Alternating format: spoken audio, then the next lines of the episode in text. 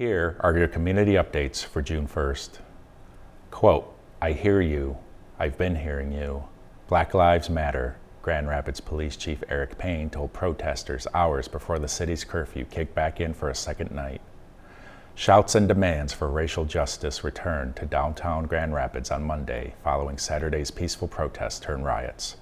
Grand Rapidians and residents across the nation have been publicly demonstrating their anger over the May 25th killing of George Floyd since videos of his death spread online. The death of Floyd, an African American, by a white police officer follows a series of police killings in the U.S. that have prompted action in recent years over racially driven police brutality. Shortly after Grand Rapids curfew went into effect at 7 p.m. on Monday, protesters began dispersing MLive reports that GRPD officers and guardsmen from the Michigan National Guard put on gas masks and fired flashbangs and, quote, safe smoke. Six people were arrested, including two who ran from police before being tackled. By 7:40 p.m., Grand Rapids and state police had secured the downtown area. Before protesters were dispersed, chants of Black Lives Matter and I Can't Breathe colored the mood. Chief Payne, addressing the media before the curfew went into effect, was asked about marching with the crowd, a demand expressed by many of the protesters on Monday. Quote, Chief Payne would consider marching with organizers if they would speak to him ahead of time to work through the details, the GRPD said in a Facebook post.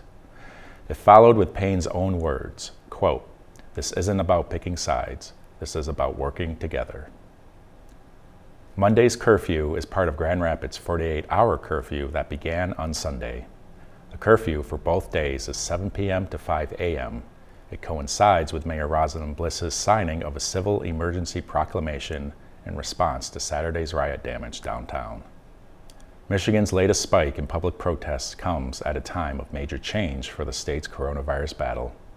Whitmer issued an executive order Monday rescinding her stay home, stay safe order and moving the entire state to stage four of the Michigan Safe Start Plan.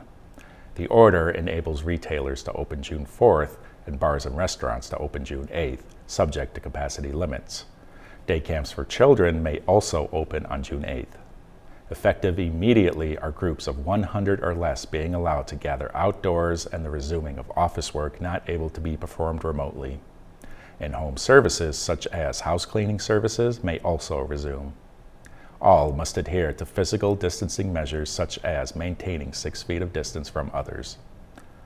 Subject to local regulation, gyms and fitness centers may operate outdoor classes, practices, training sessions, or games. Outdoor pools can also reopen with capacity limits. Like other loosened restrictions, physical distancing measures must be maintained.